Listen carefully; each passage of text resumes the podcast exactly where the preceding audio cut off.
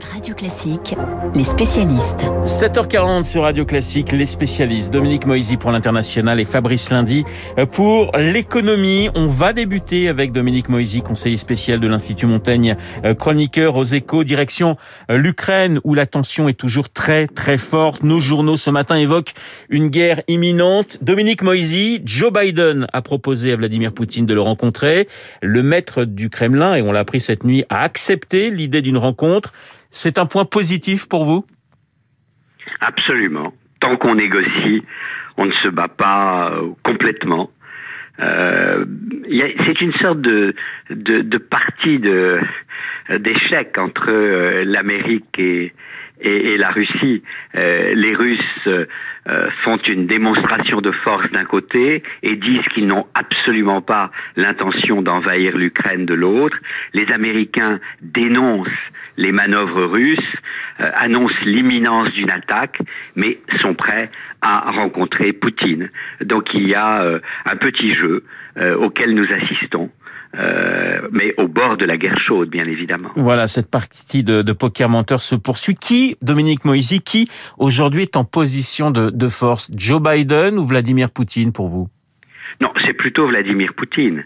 Euh, il, a réussi, si j'ose dire, euh, son pari.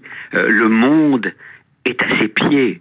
Euh, tout le monde veut le rencontrer.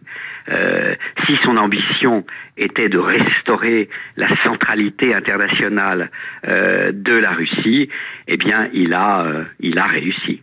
La question, finalement, Dominique Moisy, est toujours la même depuis des, des semaines. Que veut Vladimir Poutine? Est-ce que vous avez un, un, début de réponse ce matin? Alors, je crois qu'il y a plusieurs éléments.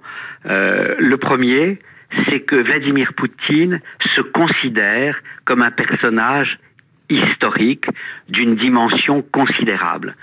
Il est dans sa tête l'héritier de Pierre le Grand, euh, de Catherine la Grande. Euh, il est euh, un personnage qui va compter dans l'histoire russe.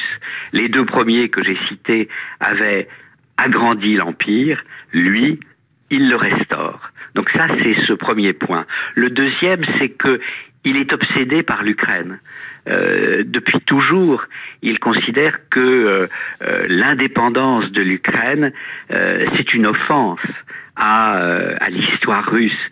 D'une certaine manière, il dit aux Ukrainiens, un peu comme un mari trompé, revenez vers moi ou je vous tue. Euh, il ouais. y, a, y, a, ce côté, euh, il y a cette dimension, je crois, psychologique très importante. Et puis il y a le fait que, on le dit beaucoup, euh, il est resté isolé fait, du fait du Covid pendant très longtemps, et tout cela a, a maturé en lui comme une obsession. Est-ce que la question du, du Donbass est pratiquement pliée On sait que demain la Douma, hein, le Parlement russe, doit se prononcer en faveur d'un Donbass russe. Est-ce que vous estimez que de toute façon, lorsqu'il va falloir négocier avec Poutine, le sort de cette région est, déjà joué. Je crois déjà joué, euh, c'est peut-être une formule exagérée, euh, mais dans le dans son entreprise de saucissonnage euh, de l'Ukraine, la prochaine étape, c'est le Donbass et il a déjà bien commencé au cours euh, des années précédentes et il est incontestablement en position de force sur ce terrain. Il pourra dire demain aux Ukrainiens, si vous voulez garder le reste, je reprends le Donbass comme j'ai repris hier la Crimée. Emmanuel Macron est, en première ligne, hein, comme d'autres chefs euh, de gouvernement. Je pense notamment à Olaf Scholz pour l'Allemagne euh, sur ce sur ce dossier ukrainien. Euh, quel est le rôle et quel doit être le rôle que doit jouer la France dans les heures, dans les jours qui viennent, Dominique Moisy? De manière assez claire, la France doit jouer au maximum le rôle de la diplomatie, tout ce qui est possible pour éviter que la guerre, la guerre générale, n'éclate, mais sans tomber dans une politique d'apaisement munichoise qui céderait sur l'essentiel à la Russie. Donc, euh, négocier avec Poutine, oui, dire oui à Poutine sur tout ce qu'il demande Bien évidemment, non. Les Jeux Olympiques sont passés. On, sait que pour beaucoup d'observateurs, euh, Vladimir Poutine aurait en quelque sorte promis à Xi Jinping de ne pas intervenir pendant ces Jeux. Les Jeux sont passés. Cela signifie que pour vous, le, risque de guerre est encore plus grand qu'il y a qu'il y a quelques jours? Absolument. Mais euh, en, même temps, les, Russes jouent avec nos nerfs sur le temps long. Donc il n'est pas du tout certain que euh, c'est dans les jours qui viennent que euh, les offensives commenceront. Cela peut durer, ce, ce moment euh, de tension extrême entre la diplomatie sur dans les capitales et l'avance des troupes sur le terrain en termes de préparation. Il y a une dernière petite question que je voudrais vous poser, Dominique Moisy, c'est cette phrase de Boris Johnson, je crains la plus grande guerre en Europe depuis la Seconde Guerre mondiale c'est une véritable véritable crainte. Je sais que Boris Johnson euh, peut de temps en temps euh, s'envoler dans des phrases un petit peu euh, un petit peu lyriques, mais mais mais là on sent que le danger est, est véritablement présent. Tout à fait.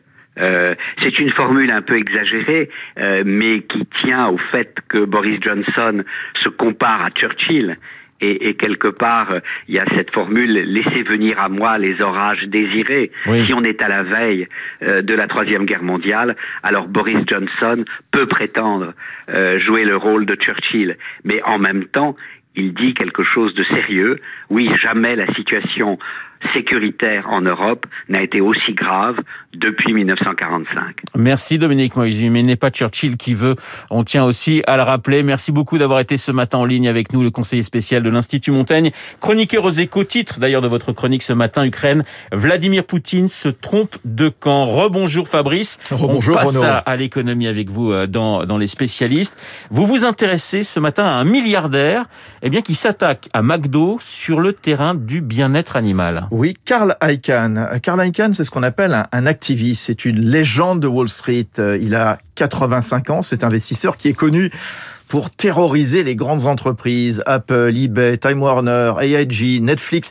Il rentre dans les boîtes, il en sort, il fait pression, il intimide, il empoche à chaque fois de belles plus-values en milliards. Alors pourquoi McDo? Parce que l'homme d'affaires tente de faire entrer au conseil d'administration des proches pour que l'enseigne cesse de se fournir auprès de certains éleveurs porcins.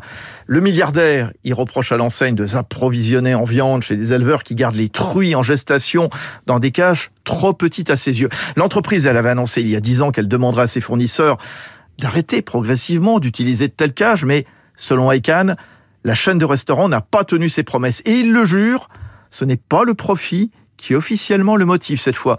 Que dit-il?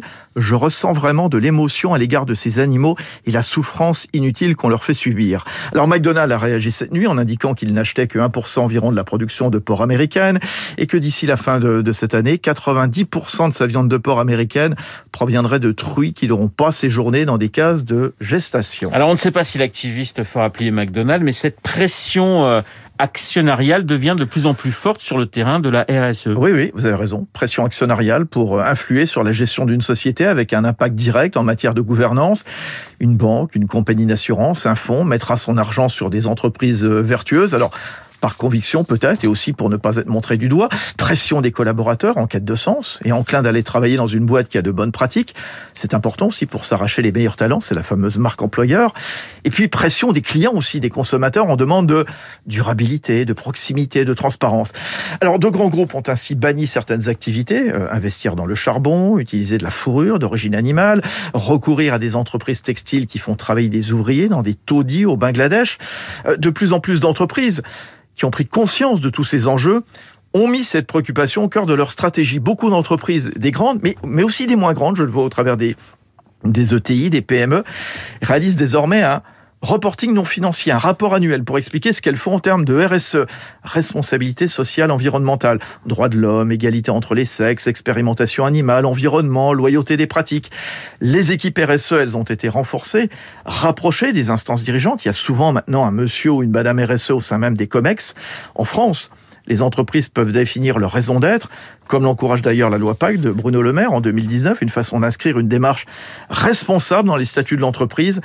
Et impossible désormais de faire sans, ça va se faire tranquillement, hein, bien sûr, et plus question de faire du greenwashing, c'est-à-dire de dire qu'on fait alors qu'on ne fait rien. Les spécialistes sur Radio Classique, Fabrice Lundi et Dominique Moisy. Merci Fabrice. Dans un instant, Marc Bourreau et son journal imprévisible. Marc qui attend eh bien, la candidature officielle d'Emmanuel Macron pour cette présidentielle. Comment les présidents sortants ont annoncé qu'ils souhaitaient rester 7 ans ou 5 ans de plus à l'Élysée?